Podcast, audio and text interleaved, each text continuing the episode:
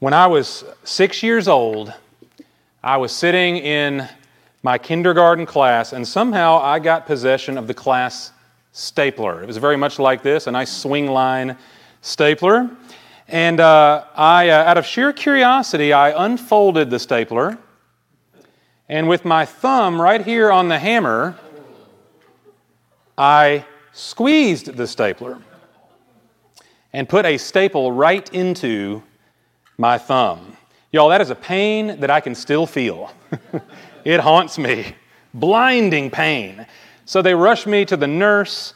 The nurse calls my mom. My mom comes and rushes me to the doctor, and the doctor pulls out a pair of pliers. I kid you not, a pair of pliers. And so he's trying to keep me calm. My mom's, you know, they're keeping me calm by asking me, How did this happen? What happened? Well, as only a six year old could, I didn't want to get in trouble. I didn't want to look stupid. So I just told them, well, you know, I, I squeezed the stapler and the staple went up into the air and then it came down and landed in my thumb. And they just, they played along so compassionately. They said, oh, yeah, that's very common. We see a lot of that, you know. Um, I know as a kid you did something like this as a parent, you've experienced this with your own kids. Some story, some kind of excuse, it's so obviously made up. It's completely irrational. And yet, from the child's perspective, hey, they're going to fall for this. It makes sense to me, it'll make sense to them as well. They're going to fall for it. Well, today, we actually come to a place like that in the scripture. Uh, but unfortunately, the problem we face in the Bible today is much more severe than my little six year old trip to the doctor. And the people we're dealing with are not children, they're full grown adults. And I'm just going to go ahead and warn us up front. Exodus 32 is one of the grossest and most embarrassing failures recorded in all the Bible. And in the context of everything else that's been going on in Exodus, it really feels like it comes out of nowhere. It should come as a shock to us. Because if, if we remember where we've been along the way in the narrative of this great book, God miraculously and graciously has rescued his people, Israel, out of slavery to Egypt. And he has now brought them all the way to Mount Sinai, where God establishes a covenant with them and with their leader, Moses. And all of this God has done in fulfillment of promises that he made way back to Father Abraham. And so God, there at the mountain, commands the people to obey his voice and keep his covenant. And the people, without any reservation, they are all in with the Lord. Whatever the Lord says, we will do. The people affirm it more than once. And so Moses goes up on Mount Sinai into the cloud of God's glory, and he meets there with God for 40 days while the people remain at the foot of the mountain. And this is where things unravel so quickly and so dramatically, we would laugh out loud if it wasn't so awful. Look with me at Exodus 32, beginning in verse 1. Now, when the people saw that Moses delayed to come down from the mountain, the people assembled about Aaron and said to him, Come, make us a God who will go before us. As for this Moses, the man who brought us up from the land of Egypt, we do not know what has become of him. Aaron said to them, Tear off the gold rings which are in the ears of your wives, your sons, and your daughters and bring them to me. Then all the people tore off the gold rings which were in their ears and brought them to Aaron. He took this from their hand and fashioned it with a graving tool and made it into a molten calf. And they said, This is your God, O Israel, who brought you up from the land of Egypt. Now, when Aaron saw this, he built an altar before it. And Aaron made a proclamation and said, Tomorrow shall be a feast to the Lord. So the next day they rose early and offered burnt offerings and brought peace offerings And the people sat down to eat and to drink and rose up to play. There's so much wrong here, it's hard to even know where to start, right? In Moses' absence up on the mountain, the people grow impatient and even a little doubtful. They're not really sure if Moses is coming back. And so they come to his brother Aaron and compel him to make for us a God who will go before us. Now, where did that idea come from? Y'all, we should recognize certainly something that is true of the people of Israel. They have spent their entire lives in Egypt, generations, in fact, before them, 400 years plus they were in Egypt. And so, certainly, they were accustomed to statues and images that were in the form of physical idols that represented the, the Egyptian gods. And so, they understood that, that way of worship, they were accustomed to that. But this was explicitly uh, uh, rebuked and disallowed by God Himself in the giving of the Ten Commandments. We realize, I hope right here, that Israel all at once is breaking the first three of the Ten Commandments, at least. You shall have no other gods before me, the Lord says. You shall make no graven images to worship, not even of what you think I'm like. And you shall not take the name of the Lord your God in vain. You shall not make God's name empty they are running right past the essential commands that God started them with when He made covenant with them. And so, y'all, as we read this, I mean, it's, it's, it ought to shock our system to see just how quickly the people go from pledging allegiance to God and His Word to now total abandonment, both of God's own self revelation to them and also of Moses, God's appointed leader for the people. And maybe even more shocking than that is Aaron.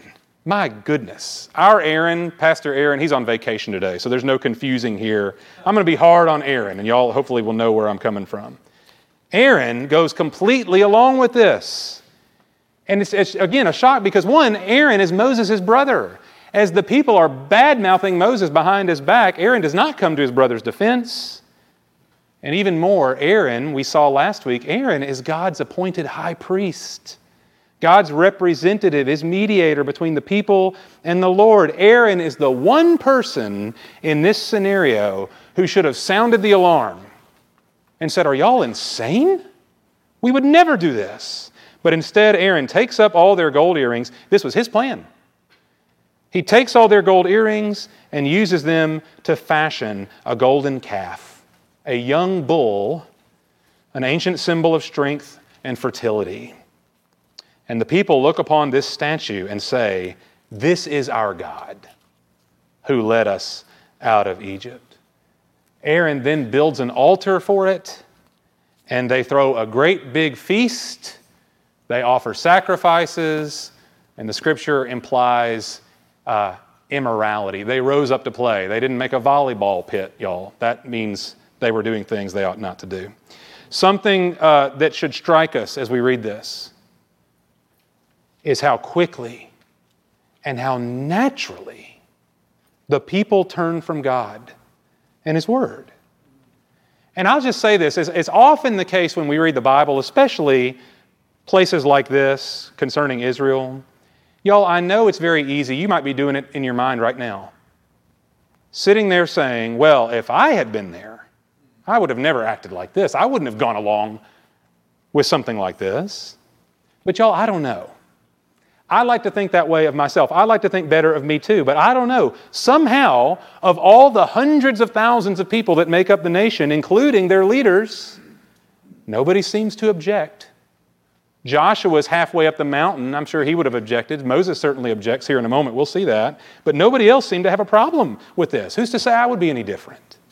And this should be, I hope, a sobering word for us today. Anytime we look into the, the, the, stories of the Scripture, we're meant to hold a mirror up to our own face, our own life. John Calvin, a great many years ago, said, The human mind is a perpetual factory of idols. The human mind, the human nature is a perpetual factory of idols, meaning we are always creating idols for ourselves, things to love and worship. And if we understand what idolatry is at its root, then we will not maybe distance ourselves so much from a story like this. Because I know if you're like me, say, I've never bowed down to a statue or a totem pole or a, or a painting. But that's not the, the limitation of this word and what it means for us. Y'all, idolatry is the heart preferring and loving anything over God. Anything. Anything the heart loves and prefers over or other than God. And in that case, y'all, we could fashion an idol out of money, career, success, sports, romance, reputation, pleasure, family, entertainment, smartphones, anything, anything, you name it. And so I'll, I'll, I'll go first in confessing this today. It's so easy for me to sit in judgment over Israel and the golden calf, while at the same time justifying all the ways in which my own heart is inclined to worship and love other things. I look down on Israel for their obvious sin, while at the same time justifying what I consider to be my lesser sins and loves and idolatries. And so here's the truth for us. I trust that you can fill in your own blanks as to what these loves might be, the potential idols that we all are inclined to. But here's what makes this particular sin so awful and so destructive. Um, idolatry is, in some sense, the root of every other sin. We, we spoke on this a few weeks ago. Martin Luther said that every sin comes from a breaking of the first commandment Thou shalt have no other gods before me. That is to say, idolatry, a love for something, anything other than God, is perhaps the root sin, the greatest sin in that regard. And here's why. Y'all, idolatry is a direct assault on the heart of God. Think about what we do when we love something else over and above Him. We're taking the Almighty God, maker of heaven and earth, the ruler of all things, who loved me and created me in His image. It's me taking God and setting Him to the side in favor of something else that is finite and temporary and less valuable by definition. It's me saying to God, I love and prefer this thing over you. And so, idolatry is not merely breaking a command of God. It is that, but it's more. It's breaking God's very heart, it's breaking covenant with Him. This is what we see in the people of Israel so quickly hardening their own hearts, stiffening their necks toward the God who has loved them and saved them and by the counting of the calendar in Exodus, it hasn't even been that long. It's not like they could have forgotten. Here's the outcome that I want us to see. Two things that come from the telling of this account as Moses records it. The first is what we would expect, even though it's hard to read it's the exercise of righteous judgment. This will not go unpunished. But then, secondly, there is a pointer here in Exodus 32, an arrow that points us to an undeserved mercy. Righteous judgment and undeserved mercy are both here in the text. And so, what happens next after all of this immorality and idolatry? The Lord signals to Moses up on the mountain what's going on and tells him to get down there right away. Now, look down at verse 19. It came about as soon as Moses came near the camp that he saw the calf and the dancing, and Moses' anger burned. And he threw the tablets from his hand, the Ten Commandments, and shattered them at the foot of the mountain. He took the calf which they had made and burned it with fire and ground it into powder and scattered it over the surface of the water and made the sons of Israel drink it. This is a symbolic form of judgment here drinking down into yourself the judgment of your sin, becoming as your idol is to you, taking it in in all of its corruption and poison. It's a picture of the impurity that these people have taken on for themselves and what they've done. They drink it down. Now look at verse 21. Then Moses said to Aaron, What did this people do to you that you have brought such great sin upon them? Aaron said, Do not let the anger of my Lord burn. You know the people yourself, that they are prone to evil. For they said to me, Make a God for us who will go before us. For this Moses, the man who brought us up from the land of Egypt, we do not know what has become of him. I said to them, Whoever has any gold, let them tear it off. So they gave it to me, and I threw it into the fire, and out came this calf. It's okay to laugh at this point. Y'all, Aaron is a full grown adult. Not to mention, he's the high priest of God. And he comes up with the most five year old story anybody's ever heard. Makes my stapler story looks like Shakespeare. But you know what's interesting here? It's not just Aaron acting a fool. This speaks to us of the irrationality of sin. Sin is not rational. You can never talk yourself through sin in such a way that it makes sense and accords with what is good and right. There is no such sin that can be justified in that way. And so, if we ask the question, how could Aaron, how could the people of Israel possibly rationalize such obvious and gross idolatry? Well, the answer is they can't. But how could I rationalize any of my own sins? How could I justify to myself loving anything other than God, anything less than God, in light of who God is and all that He is to me and to you, in light of all that God has said? Sin doesn't make sense in that way. We never have a good reason for it. Any of our explanations end up sounding like a five or six year old trying to make sense of the world in hopes of deceiving others or even deceiving our own hearts. The heart is deceitful and sin is deceitful. And Aaron and all of Israel have fallen to its bait, to its temptation. Don't think that we're better. Don't think that we're better. With this sin comes the sharp edge of judgment, as I mentioned already, the righteous judgment of God. And if you would look down at verse 26 and we'll see it. Then Moses stood in the gate of the camp and said, Whoever is for the Lord, come to me. And all the sons of Levi gathered together to him. He said to them, Thus says the Lord, the God of Israel Every man of you put his sword upon his thigh and go back and forth from gate to gate in the camp and kill every man his brother and every man his friend, and every man his neighbor. So the sons of Levi did as Moses instructed. And about 3,000 men of the people fell that day. Now, this, that reads almost like the Levites slayed men at random, but much more likely, these 3,000 represent the ringleaders of the idolatry or at least those who refused to repent of their sin when it became known. But, y'all, in either case, when we read scripture like this, it's meant to stop us in our tracks. Those who trampled over God's name and His holiness and His mercy would not go unpunished. Sin has terrible consequences.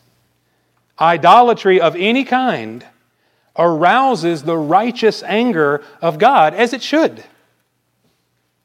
Which is why, if we recognize within our own hearts, if we look into the mirror here and see in me any kind of idolatrous corruption, it ought to stop us and grieve us, and we should repent at the first sign of it, putting it away. We should tolerate idolatry no more than God Himself does, no more than Moses does. we should not make provision or space for it in our lives. Not just because we're scared of what might happen, but because we understand the very root of it, giving our hearts to anything other than the God who made us and loves us and redeems us. Any such idolatry always arouses God's anger and his judgment. And therefore, it has no place in our lives. But, y'all, here's the turning point in this scripture. And for us, the turning point that we do, you know, every week here at Harvest Church. It's obvious, I hope, as we read this story and as we take inventory of our own lives, there's no hope in me to overcome this. Given enough time and opportunity, I, even if I'm able to remove one idol from the heart, I'll always replace it with something else.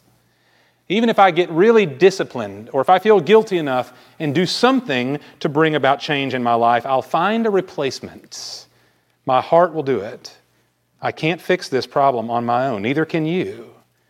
And so the only hope we have, the only hope Israel had, is that God would be gracious to us and that God would provide a way out. And it's here in Exodus 32 today. We get a wonderful pointer to this mercy, an arrow that shows us the way. Go back with me now, if you would, to Exodus 32, verse 9 here. And look at this conversation between Moses and the Lord. In verse 9, the Lord said to Moses, I have seen this people, and behold, they are an obstinate people, stiff necked. Now then, let me alone, that my anger may burn against them, and that I may destroy them, and I will make of you a great nation. Then Moses entreated the Lord his God and said, O Lord, why does your anger burn against your people, whom you have brought out from the land of Egypt with great power and with a mighty hand? Why should the Egyptians speak, saying, With evil intent he brought them out to kill them in the mountains and to destroy them from the face of the earth? Turn from your burning anger and change your mind about doing harm to your people. Remember Abraham, Isaac, and Israel your servants to whom you swore by yourself, and said to them, I will multiply your descendants as the stars of the heavens, and all this land of which I have spoken I will give to your descendants, and they shall inherit it forever. So the Lord changed his mind about the harm which he said he would do to his people. Now, this is a very peculiar conversation, isn't it? It appears at surface level that God really does plan to wipe out the whole nation, all of them, save for Moses, and start over again. But then Moses talks him out of it by reminding God of his saving purposes and his covenant promises so that the Lord changes his mind. Now, we should always tread very carefully in moments like this so that we don't overreach in our interpretation of any scripture. Let's go back to foundational things here concerning God, His nature, and His character. Would the Lord actually destroy the nation of Israel in contradiction to His prior covenant promises to them? No. God would do no such thing. In fact, Moses is appealing to God on this very basis. These are the people that you not only brought out of Egypt, but you swore by yourself to Abraham and Isaac and Jacob that you would multiply them and give them the land. And so Moses is, in a sense, it's not that Moses is having to talk God off the ledge here, but Moses is serving as the covenant mouthpiece to remind the Lord, in a sense, of his promises, to affirm the promises, not because God forgets or not because God could somehow potentially violate these promises. And y'all, whenever we're reading the scripture and we think, man, what God's doing here seems odd, it seems like God's doing something evil. Or it seems like God is, is on the cusp of violating a promise. We always come to, back to foundational things as to who God is God cannot ungod himself by breaking a promise. It's something he simply cannot do. God cannot commit evil as if he were the author of evil, because in God, God is light, and in him there is no darkness at all. God cannot lie. And these things serving as the foundation, Moses is interceding for the people by affirming God's nature and character and promise and his prevailing covenant commitment. And so when we read here that God changes his mind, we're not thinking of God as if he were one of us. I change my mind. And, and that's an actual change in the sense that I had no prior uh, context or consensus. I'm changing course. That's not necessarily what the Lord is doing here. He's changing course concerning what he threatened, but God in no sense changes. His commitment to his people cannot fail. And so, of course, God upholds the covenant promise he makes to Israel, even though they haven't deserved it. They do deserve destruction. They do deserve judgment, but God still prevails in His mercy. He does not fail His end of the covenant.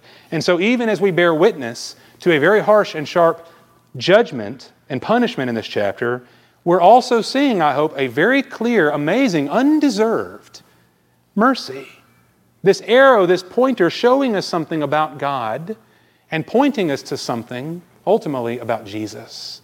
And so, last scripture in, in Exodus 32, we're going to look at. Go now down to verse 30. On the next day, verse 30 says, Moses said to the people, You yourselves have committed a great sin, and now I'm going up to the Lord. Perhaps I can make atonement for your sin. Then Moses returned to the Lord and said, Alas, this people has committed a great sin and they have made a God of gold for themselves. But now, if you will, forgive their sin. And if not, please blot me out from your book which you have written. The Lord said to Moses, Whoever has sinned against me, I will blot him out of my book. Now, this is really an amazing thing Moses goes to God seeking atonement for Israel, saying, Blot me out of your book, Lord, rather than them. Cut me off, punish me, kill me, and let them live. What a noble and sacrificial offer Moses is making. But do you notice what God says in response? No. No. Moses cannot serve as a sacrifice or substitute for the people. He cannot bear the responsibility nor the penalty for the sins of others. Who can? This is not a category that Moses really possessed. He's going out on a limb here, hoping that perhaps he could serve as a substitute for the people, but God will not allow it. But, y'all, there's one person, and only one, who can. This is rhetorical, but I want you to tell me now of whom these words are spoken in Isaiah 53. He was pierced through for our transgressions. He was crushed for our iniquities. The chastening for our well being fell upon him, and by his scourging we are healed. All of us, like sheep, have gone astray. Each of us has turned to his own way. But the Lord has caused the iniquity of us all to fall on him. Who is righteous enough to stand in the place for a world of sinners? Who is perfect enough to serve as a substitute for all who deserve judgment? Who is so powerful and so glorious that through his own death he could grant life to the world? I heard my man Shelby over there Thank you. I said rhetorical, but y'all, y'all are, hey, y'all are ahead of the game here. That's good. Jesus. What does the scripture tell us about Jesus Christ? 1 Peter, Jesus Christ died for sins once for all, the just for the unjust, so that he might bring us to God. Romans 5, while we were still helpless, Christ died for the ungodly. Titus 2, he gave himself for us to redeem us from every lawless deed. 2 Corinthians 5 He died for all, so that they who live might no longer live for themselves, but for Him who died and rose again on their behalf. There is no atonement for sin that we can make that would cover the expanse that could possibly atone for our idolatry. There's nothing we can do, there's no hope within us. Our only hope is that God Himself would provide it for us. And this is the good news, the pointer, the arrow that Exodus is showing us today. Y'all, for all the great things Moses was, there was one thing he could never be a Savior. Only the divine Son of God can bear the full penalty of our sin and there in its place grant to us the full measure of His own righteousness. He didn't just pay the penalty to bring us back to zero or to neutral, He gives us His own righteousness. He makes us perfect in the eyes of His Heavenly Father. Only Jesus has the power and also the mercy to forgive the great idolatry of our hearts and all the sins that spring up from them. And He does this freely for anyone who turns to Him and trusts Him to receive His grace. If you and I are in any way mired in idolatry, devoting our hearts to lesser things, then there is a resounding hope for us today. There's a resounding call of God the Father to us as His children today. May we look full face, full heartedly into the redeeming grace of Jesus. May we be consumed with love for Him in light of His consuming love for us, which He demonstrated for us on the cross. May we receive him today for what he really is the greatest and most lasting treasure in all the universe. The only solution for the idolatrous heart is that a greater love, a greater affection and devotion might take its place once and for all. And when we look to Jesus Christ, when we turn our eyes upon Him, everything else grows strangely dim in the light of His glory and grace. May it be so. Let's pray.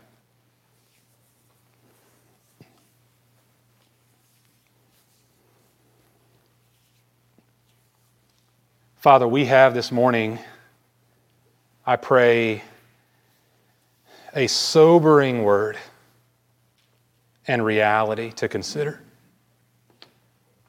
Father, we can, we can certainly recognize and maybe even poke fun a little at Israel for such silliness and ridiculous idolatry.